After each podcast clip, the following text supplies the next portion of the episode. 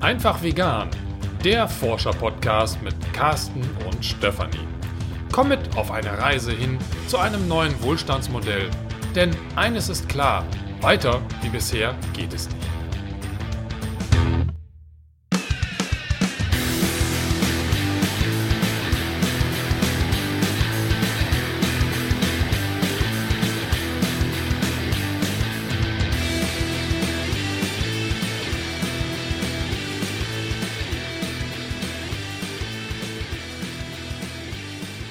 Bevor jetzt das Interview mit Dirk Meier startet, das wir Anfang des Jahres aufgenommen haben und das so lange einfach für die Podcast-Enthusiasten bereitstand, möchte ich einige Ankündigungen machen. Und zwar möchte ich mich zuallererst bei unserer neuen Podcast-Enthusiastin Michelle bedanken, dass sie uns jetzt unterstützt. Das ist total wunderbar. Vielen Dank, Michelle.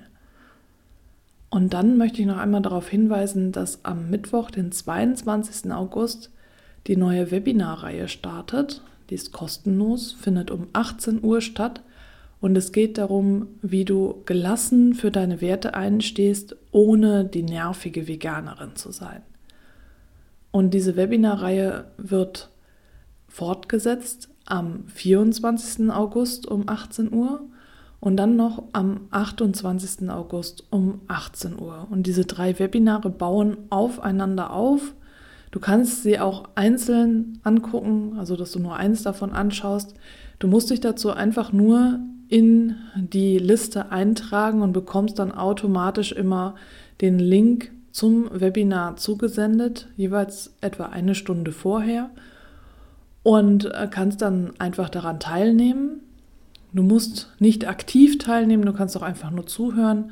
Und wenn du es nicht schaffst, trag dich trotzdem ein. Wenn es dich interessiert, dann bekommst du nämlich nachher den Link zur Aufzeichnung zugeschickt und kannst dir das dann nochmal anschauen. Den Link zur Webinarreihe, wo du dich dann auch anmelden kannst, findest du dann in den Shownotes. Schau da unbedingt gleich rein, melde dich an, sag es weiter und dann freue ich mich, wenn du dabei bist. Und das war es jetzt auch schon mit den Ankündigungen und dann wünsche ich dir ganz viel Spaß mit dem Interview. Diese Folge ist eine Extra-Folge für unsere Steady-Unterstützer und zwar hat Thomas diesmal eine Frage gestellt und weil weder Carsten noch ich gesundheitlich so toll bewandert sind, dass wir ihm diese Frage beantworten könnten, habe ich mir diesmal wieder Unterstützung gesucht und zwar habe ich Dirk Meier eingeladen. Jetzt darf Dirk sich noch einmal vorstellen. Hallo Dirk.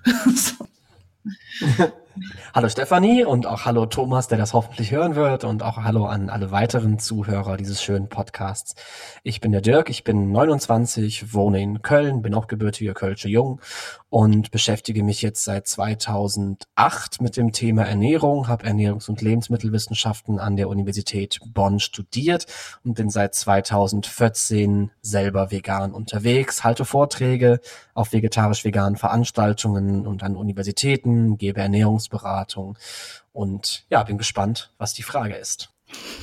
Genau, die Frage lautet nämlich, Neujahresvorsatz, durch viele einfache vegane Gerichte mit Nudeln und Reis habe ich bedauerlicherweise die letzten Monate merklich zugenommen. Was gibt es für Wege, gleichzeitig den Tieren und dem Bauchumfang gerecht zu werden? Ja, gibt es auf jeden Fall einige Wege, wie man das Bauchfett bzw. Fett im generellen Körperfett reduzieren kann. Die klassische Ernährungswissenschaft würde mir jetzt sagen, dass man einfach weniger Kalorien essen muss, als man verbraucht. Ich weiß aber selber aus meiner Erfahrung und aus den Büchern und Studien, die ich aktuell frequentiere und auch aus meinen persönlichen Beratungserfahrungen mit Klienten, dass es ganz so einfach nicht ist. Also eine Kalorie scheint nicht eine Kalorie zu sein. Aus meiner persönlichen Lebensgeschichte weiß ich, dass ich vor meiner veganen Zeit mich kohlenhydratarm ernährt habe. Teilweise sehr kohlenhydratarm, also unter 30 Gramm Kohlenhydrate pro Tag, eine ketogene Ernährungsweise hatte. Und ich habe damals meine eigenen Kalorien auch in so Online-Programmen erhoben, um mal zu gucken, wo ich so ankomme. Habe die auch berechnet, um da entsprechend den Gewichtsverlust zu erreichen. Das hat so einigermaßen funktioniert, nur ich musste auch wirklich auf 1800 Kalorien am Tag runter, teilweise sogar auf 1500 Kalorien am Tag runter. und habe trotzdem nur so gerade Gewicht verloren.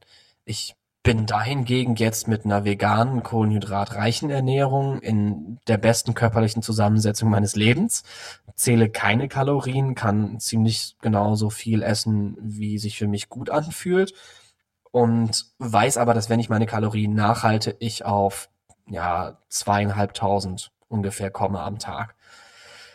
Das als kurze Einleitung, dass vielleicht eine Kalorie nicht genau gleich eine Kalorie ist. Da gibt's auch ein schönes Buch, ich glaube von Gary Taubes heißt das, Good Calories, Bad Calories. Das wäre mal interessant zu lesen. Und aus der Frage von Thomas glaube ich jetzt schon rausgehört zu haben, dass er die Kohlenhydrate als Übeltäter für seine Gewichtszunahme vermutet, denn er hat ja speziell Reis und Nudeln angesprochen als Hauptübeltäter für seine bisherige Bauchumfangszunahme. Die meisten Gewichtszunahmen entstehen entweder durch eine Lebensstilveränderung, das heißt, ich habe meinen körperlichen Job oder meine sportliche Tätigkeit aufgegeben, esse aber weiter so wie bisher, oder aus einem Ungleichgewicht zwischen Kohlenhydraten und Fetten. Das lösen sehr viele Leute mit einer kohlenhydratarmen Ernährung, vor allem fleischlastig sich ernährende Menschen im Fitnessbereich, machen dann ketogene Ernährung oder anabole Ernährung oder Paleo Ernährung oder Low Carb, keine Ahnung. Also Hauptsache wenig Kohlenhydrate. Das halte ich weder für langfristig gesundheitlich tragbar. Man sieht auch, dass die Erkrankungsraten für Diabetes, die Erkrankungsraten für Darmkrebs hauptsächlich und auch für Bluthochdruck und Herz-Kreislauf-Erkrankungen bei diesen Low-Carb-Ernährungen über mehrere Jahre hinweg sehr kritisch sind. Dr. Atkins selber ist, glaube ich, an einem Herzinfarkt gestorben und sah auch zum Ende seiner Karriere nicht gesund und vorbildlich aus.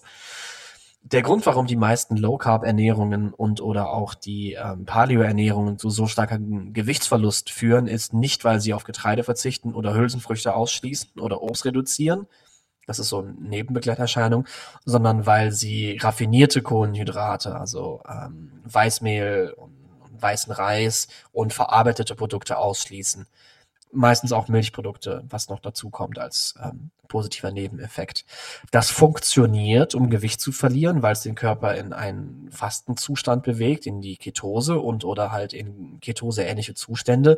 Zum reinen Gewichtsverlust funktioniert eine Low-Carb-Ernährung, aber es ist kein langfristig gesundheitlich tragbares Ernährungskonzept. Was man daran sieht, dass es Millionen von Veganer gibt, aber sehr, sehr wenige Leute, die längerfristig eine Low-Carb-Ernährung durchhalten, ohne sogenannte Cheat-Days, Schubbeltage einzuführen.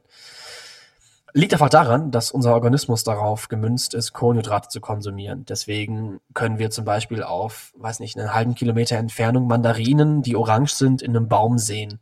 Das kann ein reiner Karnivor nicht. Der ist von seiner Sicht her auf Bewegung getrimmt und nicht auf verschiedene Farbwahrnehmungen. Obst sieht für uns instinktiv lecker aus, der Geruch ist angenehm, der Geschmack ist angenehm und eine Ernährungsweise, die Kohlenhydrate verbietet, würde auch Obst verbieten. Das halte ich für relativ unwahrscheinlich. Eine Reduktion von raffinierten Kohlenhydraten wie Weißmehlprodukte und weißen Reis, vielleicht sogar Kartoffeln, kann sinnvoll sein, wenn man davon zu viel isst. Ich propagiere aber tatsächlich auch in Zusammenarbeit mit meinen Ernährungsberatungsklienten einen ganz anderen Ansatz, nämlich einen High-Carb, Low-Fat-Ansatz. Das heißt, eine kohlenhydratreiche, fettarme Ernährung. Das liegt unter anderem daran, dass die meisten gesunden Lebensmittel kohlenhydratreiche Pflanzen sind. Das sind die ganzen Vollkorngetreideprodukte, das sind die Gemüsesorten, das sind die Hülsenfrüchte und die ganzen Obstsorten. Wenn ich sage, dass ich kohlenhydratarm mich ernähre, ist das einfach nur ein sprachliches Hintertürchen, um zu sagen, ich möchte wenig Pflanzen essen. Kein vernünftiger Ernährungsberater hält das für eine gute Idee, weniger Pflanzen zu essen. Jede Ernährungsgesellschaft auf der ganzen Welt empfiehlt weniger Fleisch, weniger Fisch, weniger Milchprodukte, weniger Eier, mehr Vollkornprodukte, Hülsenfrüchte, Obst und Gemüse. Das hat einen bestimmten Grund und wenn man den eben konsequent zu Ende denkt, kommt man auch eigentlich zu dem Punkt, wo man sagt, ich möchte eine vollwertige, pflanzenbasierte und vielleicht sogar fettarme Ernährung. Warum jetzt fettarm? Weil einfach die Nährstoffdichte pro Kalorie in fettreichen Lebensmitteln sehr gering ist. Ausnahme würden jetzt hier zum Beispiel die Nüsse und Saaten bilden. Wenn man die jetzt aber noch presst und das Öl daraus extrahiert, hat man sehr wenige Vitamine und Mineralstoffe pro Kalorie. Und wenn ich ein Kalorienbudget von 2000 Kalorien in irgendeiner Form auffüllen möchte und da jetzt schon, 2 Esslöffel Olivenöl über den Salat tue, dann ist kalorisch gesehen der Salat auf einmal zu 60% Fett, weil einfach die Kaloriendichte so hoch ist gegenüber den sonstigen Lebensmitteln. Das Ausmaß an Fett, was man für eine gesunde Ernährung braucht, ist relativ gering, lässt sich decken mit einer Handvoll Walnüssen und einem Esslöffel Leinsaat pro Tag. Das sind die essentiellen Fettsäuren, die zugeführt werden müssen. Wenn man jetzt noch beispielsweise die fettlöslichen Vitamine leichter aufnehmen möchte, dann kann man auch einfach eine Handvoll Nüsse auf den Salat werfen. Extrahiertes Öl, ein extrahiertes Produkt, macht genauso wenig Sinn wie raffinierter Zucker oder weißes Mehl. Jeder glaubt, dass weißes Mehl ein Auszugsprodukt nicht gesund ist. Jeder glaubt, dass Zucker ein Auszugsprodukt nicht gesund ist. Schlagartig beim Öl hat aber irgendwie das Marketing so gut gegriffen, dass alle Leute glauben, dass es total gesund wäre, Olivenöl zu essen. Während in den Studien, wo das rauskam, dass die ganzen Öle irgendwie gesund sind, die immer nur mit anderen, noch schädlicheren Ölen verglichen wurden. Also die meisten Studien, die beweisen, dass Kokosnussöl gesund ist oder dass Olivenöl gesund ist, haben es halt mit Butter verglichen und haben herausgefunden, das ist gesünder als Butter. Aber ich persönlich bin mir keine Studie bewusst, wo gesunde Menschen Olivenöl oder Kokosöl in ihre Ernährung integriert haben und gesünder geworden sind. Habe ich bisher nicht sehen können. Nüsse, ja. Saaten, ja, aber nicht die entsprechenden Öle daraus. Empfiehlst du denn dann auch, also lebst du selber auch ohne Öle dann? Also empfiehlst du das? Größtenteils dann auch? Ja. Wie das machst schon. Du das? Also wenn ich jetzt beispielsweise unterwegs bin und bestelle was zu essen, achte ich nicht drauf. Ganz ehrlich, ich könnte jetzt auch fragen, können Sie mir bitte ohne Öl anbraten? Ach ja, und vegan und übrigens bitte Fairtrade, regional, saisonal und was nicht, totgestreichelt. Ja, plastikfrei, oh, ne? Klar, sicher. Man kann versuchen, so einen Lebensstil zu kultivieren, dann wird man wahrscheinlich in seiner selbstbestimmten Lebensgestaltung einen kleineren Einfluss haben, dann muss man halt alles selbst kaufen, alles selbst kochen und Freunde höchstens zum Kochen einladen, aber nicht mit ihnen essen gehen, und Außendienst und Vertrieb sind sofort schon mal als Lebensalternativen ausgeschlossen. Das kann man machen, das ist nicht die Art und Weise, wie ich mein Leben führen möchte. Ich habe einfach kein Öl zu Hause, was ich benutze zum Zubereiten von Speisen, und wenn ich unterwegs bin, schaue ich, dass ich nichts Frittiertes esse, was halt in Öl reingeworfen werde. Ich habe auch meine Phasen, wo ich dann irgendwie Bock auf Pommes habe, nur ich merke selber, dass ich meine Geschmacksknospen irgendwie umgestellt haben. Ich denke dann vorher immer, oh geil, Pommes. Und dann esse ich Pommes und ich denke mir, warum eigentlich Pommes? Das tut gar nicht gut. Ich fühle mich jetzt gar nicht besser. Also das ist irgendwie, das ist wie jetzt zu denken, oh, weißt du noch damals die Zeit im Studium, als du so voll besoffen auf Partys warst, und dann betrinke ich mich und denke, das ist total scheiße. Da habe ich gar keine Lust drauf. Ja, also ich habe selber kein Öl zu Hause und koche tatsächlich ölfrei, ja. Und wie machst du das beim Backen? Das interessiert mich mal, weil ich da irgendwie keine Ahnung habe, wie soll ich denn ohne Margarine oder Öl backen?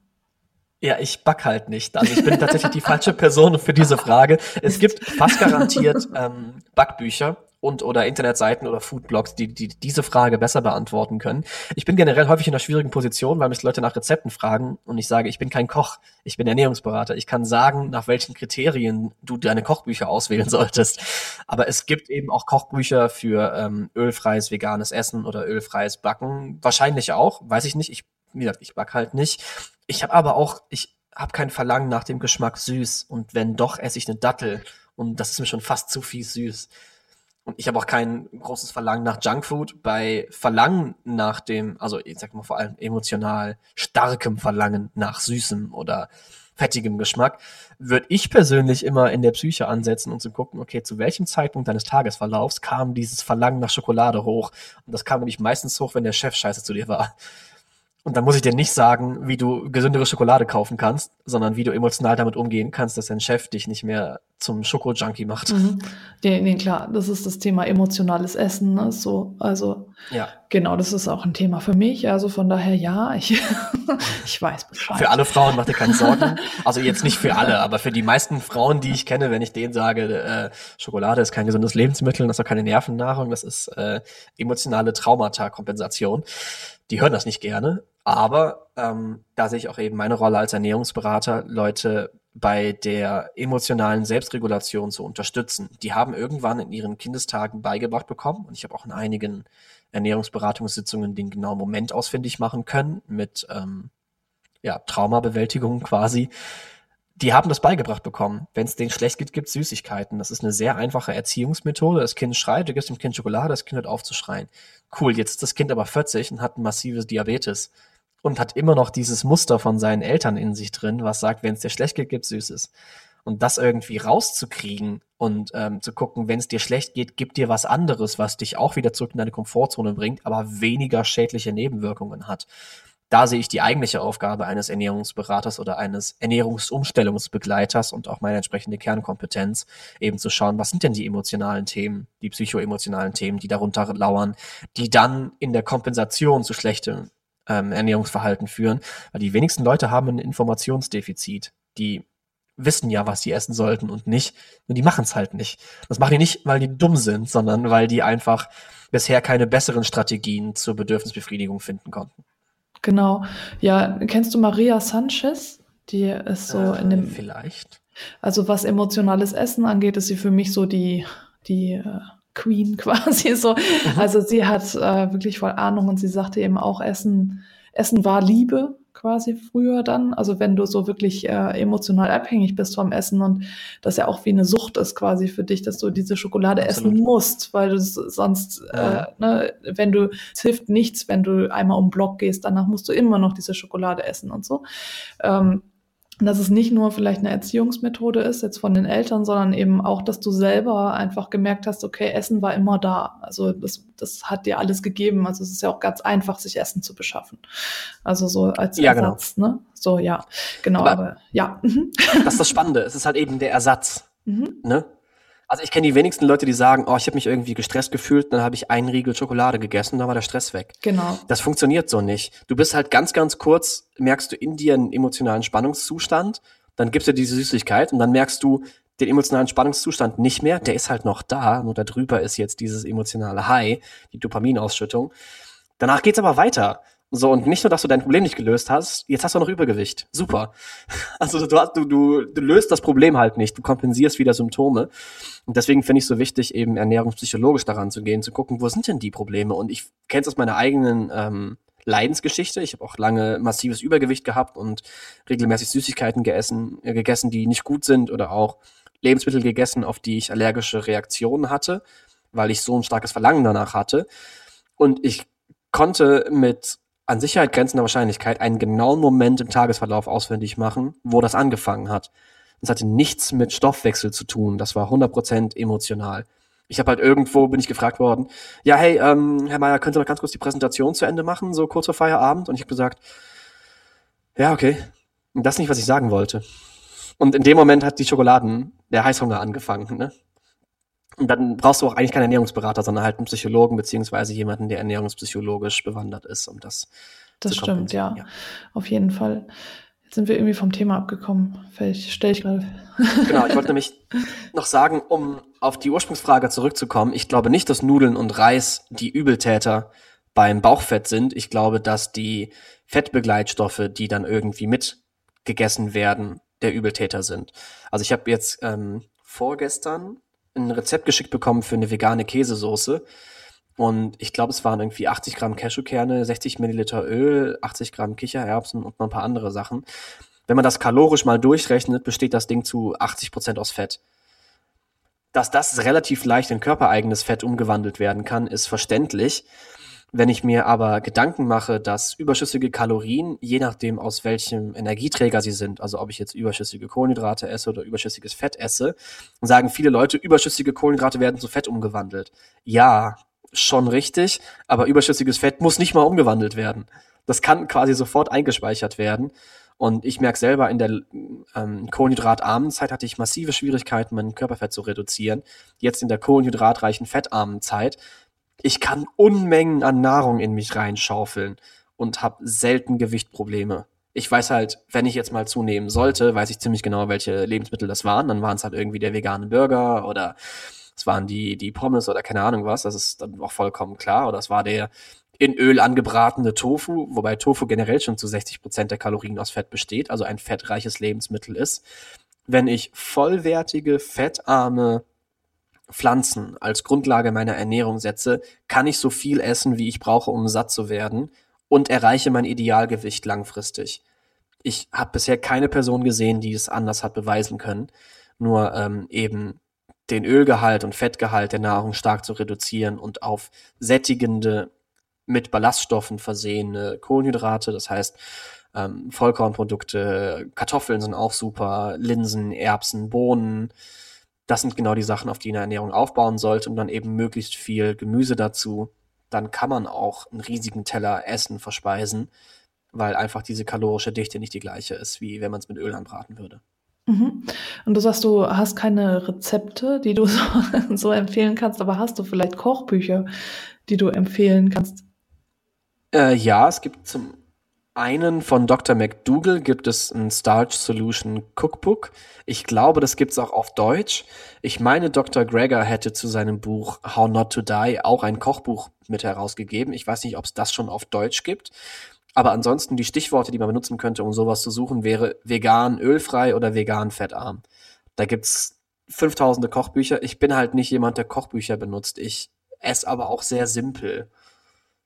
Dann erzähl doch mal, wie du so isst. Wie sehen denn deine Gerichte aus? Wie sieht so ein typisches Frühstück aus? Mittagessen? Ach nee, Frühstück machst du ja nicht, aber wenn du frühstückst. Ja. Aber so ein typisches Mittagessen, Abendbrot vielleicht. Genau, also typisches Mittagessen bei mir aktuell ist entweder ein Smoothie oder ein Salat meistens, außer ich bin jetzt unterwegs. Das heißt, ich tue mir Spinat oder Grünkohl, meistens aus der Tiefkühltruhe, in den Mixer, tue dazu Obst, damit der Grünkohlgeschmack erträglich wird. Ich mag das Zeug halt nicht. Ich habe keine Ahnung, wie das Leute mögen können, aber es ist halt gesund. Tue so lange Obst dazu, bis es schmeckt. Bananen wären zum Beispiel super, die vertrage ich leider nicht so gut, also geht's meistens auf Äpfel oder Pflanzenmilch zurück, also eine Reismilch oder eine Hafermilch zum Beispiel. Das in dem Mixer halt eben kurz zusammenmixen, man kann auch gerne ein paar Datteln dazu tun, ist auch kein Problem. Das wäre super, um den dunkelgrünen Blattgemüseanteil der Ernährung zu steigern. Oder ich mache mir mittags einen Salat. Das heißt, ich nehme mir vielleicht Rotkohl, vielleicht Spitzkohl oder Weißkohl oder irgendwie sowas, vielleicht einen Feldsalat. Schmeiß das zusammen mit ein paar Walnüssen, ein paar Datteln, ein bisschen Senf, ein bisschen Balsamico-Essig, vielleicht noch Äpfel oder Tomaten mit dazu, vielleicht ein paar Frühlingszwiebeln obendrauf und esse das so als Mittagessen. Meistens auch Kichererbsen, das heißt quasi einen nicht rohen Anteil Hülsenfrüchte für die Eiweißversorgung und den Mineralstoffgehalt, die noch eben mit dazu. Und ich merke selber, ich brauche kein Öl am Salat. Wenn ich einfach Senf und Balsamico nehme, schmeckt mir das meistens schon gut genug. Kann man gerne mal ausprobieren. Es gibt auch ganze Bücher für ölfreie Dressings, wo man dann mit Nussmusen arbeiten kann und all solche Späße. Das geht bestimmt, ich bin nur zu faul dafür. Da nehme ich mir nicht die Zeit für. Typisches Abendessen ist meistens Reis, Kartoffel oder Nudelbasiert. Das können zum Beispiel Backofen-Kartoffelspalten sein, wo ich einfach Kartoffeln kurz abbrause, dann in Spalten schneide und die mit ein bisschen Gemüsebrühe, also gekörnter Gemüsebrühe, Salz, Pfeffer, Rosmarin und Paprikapulver, einfach ein bisschen schwenke in der Schüssel und die dann sofort aufs Backblech lege, einfach ohne Öl. Schmeckt super, schmeckt auch nicht Veganern total geil. Sich bisher keiner beschwert. Dazu vielleicht irgendein Pfannengemüse, was ich in Gemüsebrühe oder Sojasauce kurz ein bisschen dämpfe und dann einreduzieren lasse. Oder ich mache mir Reis mit gedämpftem Gemüse. Da benutze ich meinen Reiskocher, tue unten halt Reis rein, manchmal auch mit Linsen zusammen. In der Kombination weißer Reis mit roten Linsen, die dieselbe Kochzeit haben, oder brauner Reis mit braunen Linsen, die dieselbe Kochzeit haben. Und tue oben in den Dämpfeinsatz vielleicht Brokkoli rein, vielleicht schmeiße ich ein bisschen Tiefkühlerbsen zum Reis dazu, vielleicht mache ich mir ein bisschen asiatisches Pfannengemüse oder ich mache mir eine Tomatensoße mit Spinat und Kichererbsen. Aber genau, ich dämpfe oder dünste halt meistens. Oder es gibt da auch wahrscheinlich YouTube-Videos zum Thema Waterfrying. Also in Wasser braten, in Anführungszeichen. Die Röstaromen sind nicht die gleichen, aber wenn ich dafür die doppelte Menge essen kann, ohne zuzunehmen, ist das für mich ein fairer Deal. Wir hatten schon mal eine Folge gemacht zum Thema Öl, weil Carsten so zwar nicht Ernährungsberater ist, aber sich gesundheitlich interessiert und er dann da so einige Bücher zu gelesen hatte und ein Hörer hatte uns dann einen Kommentar geschrieben, dass er eben erst uns für verrückt erklärt hat, dass wir gesagt haben, halt ohne Öl versuchen anzubraten und so. Ja. Dann aber das selber probiert hat und jetzt sogar Röstaromen hinkriegt. Also von daher ist es, scheint... Das geht, ja. Das geht, wenn man halt quasi während des Garprozesses noch das Wasser beibehält und dann quasi den Deckel runternimmt, nicht mehr dünstet, sondern einfach das Wasser weg, wenn man das verdampfen lässt. Dann können die auch anbraten. Ich kriege den Zeitpunkt nie hin. Ich Ich bin aber auch zu faul. Ich sitze dann halt irgendwie am Computer, während mein Herd an ist oder so. Sollte man natürlich nicht machen, habe ich auch gerade nicht gesagt. Aber so ist mein Lebensalltag. Ne? Ich bin halt kein Koch und ich bin auch... Ich finde es immer komisch, wenn ich das sage und Leute kriegen das in den falschen Hals, wenn ich sage, mir ist Geschmack nicht so wichtig. Das heißt nicht, dass ich eklige Sachen esse oder dass ich guten Geschmack nicht zu schätzen weiß. Das ist nur einfach in meiner Priorität nicht an erster Stelle. Das ist vielleicht an dritter Stelle oder so. Ist aber auch vielleicht eine qualifizierende Berufskrankheit für einen Ernährungsberater. Ja, das kann gut sein. Keimst du denn auch viel? Also, dass du irgendwie Buchweizenkeime hast oder Sprossen oder so? Nee, obwohl ich wisse, dass ich weiß, dass ich das sollte. Also okay. Unter ernährungsphysiologischen Gesichtspunkten ist Keimen super. Mhm. Und da gibt's auch ganz viele Leute, die total viele Informationen dazu haben. Das verträgt sich aber mit meinem persönlichen chaotischen Lebensstil überhaupt nicht. Okay. Also da sagen viele Leute, ja, das ist super einfach, du musst die nur morgens und abends und da fängt's schon an. Ich bin dann halt mal 3 Tage nicht da und dann verschimmeln mir die Keime oder keine Ahnung was. Ich kann mir vielleicht mal so einen Sprossenmix im Bioladen kaufen. Der ist aber auch auf einer Plastikschale und in Plastik eingeschweißt. Das ist okay. Die Bioverfügbarkeit, die Verdaulichkeit ist bei gekeimten Lebensmitteln deutlich höher. Der Kostenpunkt oder der Zeitaufwand aber auch. Ich kompensiere das einfach mit doppelter Menge Gemüse. Hat bisher ganz gut hingehauen. Und was hältst du von dieser Formel A Grain, A Green and A Bean? Was ich jetzt schon so öfter gehört habe, was so die Traumformel sein soll, damit man alle Nährstoffe bekommt? Super. Also absolut sinnvoll. Man kann es halt so nennen. Ich habe ansonsten auch immer so eine Tellermethode, dass ich sage, der halbe Teller ist Gemüse und dann 1/4 Getreide und 1/4 Hülsenfrüchte. Statt Getreide gehen auch Kartoffeln. Also irgendeine komplexe Kohlenhydratquelle, die für die Energiebereitstellung da ist. Dann eben eine Hülsenfrucht, die für Eiweiße, Aminosäuren und Mineralstoffe da ist und dann den Rest eben mit Gemüse auffüllen. Macht absolut Sinn in der Kombination Getreide plus Hülsenfrucht, ergänzen auch die Aminosäuren optimal, sodass da keine Aminosäure zu wenig vorhanden ist. Selbst wenn, ich könnte auch einen Tag nur Getreide essen, am nächsten Tag nur Hülsenfrüchte essen. Der Körper kriegt das hin. Wir sind ziemlich unverwüstlich, wenn man den Körper nicht mit Unsinn füttert. Also man muss nicht jeden Tag alle Aminosäuren zuführen. Das kann der Körper ausgleichen. Okay. Hast du noch irgendwelche Tipps, die du Thomas jetzt speziell bei seinem Problem mit auf den Weg geben könntest? Falls Thomas glauben sollte, dass Kohlenhydrate die Wurzel allen Übels oder allen Bauchfettes sind, rate ich ihm einfach mal eine Zeit lang, vielleicht eine Woche lang, nur Reis oder nur Nudeln oder nur Kartoffeln zu essen. Das ist ernährungsphysiologisch natürlich absolut nicht ratsam, aber die meisten Leute, die immer noch so konditioniert sind, dass Kohlenhydrate Übeltäter sind und dick machen, müssen einfach mal eine Zeit lang nur Kohlenhydrate essen, um zu wissen und auch erfahren zu können, dass diese These nicht belegbar ist. Man wird meistens nur in der Kombination mit Fett zusammen dick, weil einfach die Kohlenhydrate die Energie bereitstellen und die überschüssigen Fettkalorien eingelagert werden. Wenn man dieses Fett aber nicht mehr bereitstellt, neigt der Körper dazu, die überschüssigen Kohlenhydrate eher in Körperwärme umzusetzen. Also auch für diejenigen, die frieren, deutlich mehr Kohlenhydrate essen. Für diejenigen, die einen Energieumsatz von 4000 Kalorien am Tag haben, weil sie Extremsportler sind, natürlich musst du den Fettgehalt erhöhen, weil du einfach das Magenvolumen nicht hast, um 4000 Kalorien nur Kohlenhydrate zuzuführen. Ich kenne niemanden, der 1 Kilo Reis am Tag isst. Aber für den Otto-Normalverbraucher macht es Sinn, über eine kohlenhydratreiche, fettarme Ernährung nachzudenken. Wie gesagt, Kochbücher entsprechend von Dr. Greger oder Dr. McDougall, beziehungsweise vegan ölfrei, vegan fettarm sind da die Stichworte, um sich auf die Suche zu begeben. Und wie gesagt, das ist das, was ich in den meisten Klienten gesehen habe, was zu Erfolg führt. Hey, super. Und wenn Thomas jetzt gerne wissen möchte, wo er mehr von dir findet, weil er das so super findet, was du alles erzählt hast, aber das viel zu wenig war. So, und er einfach wissen will, was gibt's denn noch, wo kann er dich denn finden? Genau, zum einen bin ich meistens zu finden auf den vegetarisch-veganen Messen. Ich bin jetzt auf der Veggienale in Münster, Hannover, Köln und Nürnberg dabei mit Vorträgen. Ansonsten gibt es mich aber auch auf Internetseiten zu finden unter einfachsovegan.de. Da gibt es auch eine kostenlose 7-Tage-Vegan-Challenge für Menschen, die es interessiert. Da kann man mich auch buchen für Ernährungsberatung. Ob das jetzt ernährungspsychologische Betreuung ist oder ob das Auswertung von Ernährungsprotokollen ist oder Begleitung bei Gewichtsverlust, alles möglich. Und es gibt auch eine Facebook-Seite entsprechend, wo ich ab und zu externe Artikel oder Studien verlinke, Rezepte manchmal poste, da kann man sich auch gerne informieren. Und für alle Menschen, die das Thema Psychologie, Selbstwahrnehmung und selbstverantwortliches Leben interessiert, findet man mich auch als Coach unter hplusv.de, also hplusv.de.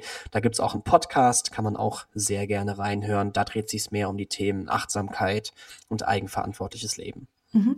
Machst du deine Ernährungsberatung auch online, also irgendwie über Skype oder so, oder machst du die nur vor Ort? Fast ausschließlich online. Ach so. Also ich habe ganz selten Leute hier vor Ort. Aus Zeit- und Kostengründen bietet es sich einfach an, das online zu machen. Okay, also es ist quasi egal, von wo man kommt. Man kann eine Ernährungsberatung bei dir buchen, auch wenn man nicht aus Köln kommt. Ja. So. Ja, sehr gerne. Genau. Okay, ja, dann hoffe ich, lieber Thomas, dass Dirk dir deine Frage beantwortet hat. Und wenn nicht, darfst du gerne entweder uns schreiben oder Dirk schreiben. Und Dirk wird dir dann natürlich alle Fragen beantworten, nicht wahr, Dirk? Natürlich, alle Fragen. Alle Fragen, wie funktioniert das Universum? Genau. Nee.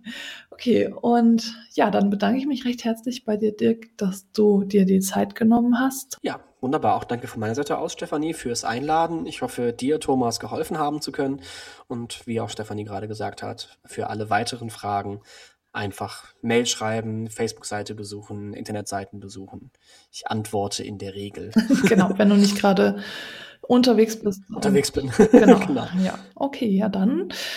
In diesem Sinne, in Hamburg sagt man Tschüss und auf Wiederhören. Und jetzt darfst du wieder sagen, was man in Köln sagt. In Köln sagt man meistens Tschö mit Ö. Ich persönlich sage meistens Ciao. Ciao, okay. Das ist die italienische Köln-Variante. Genau. Okay.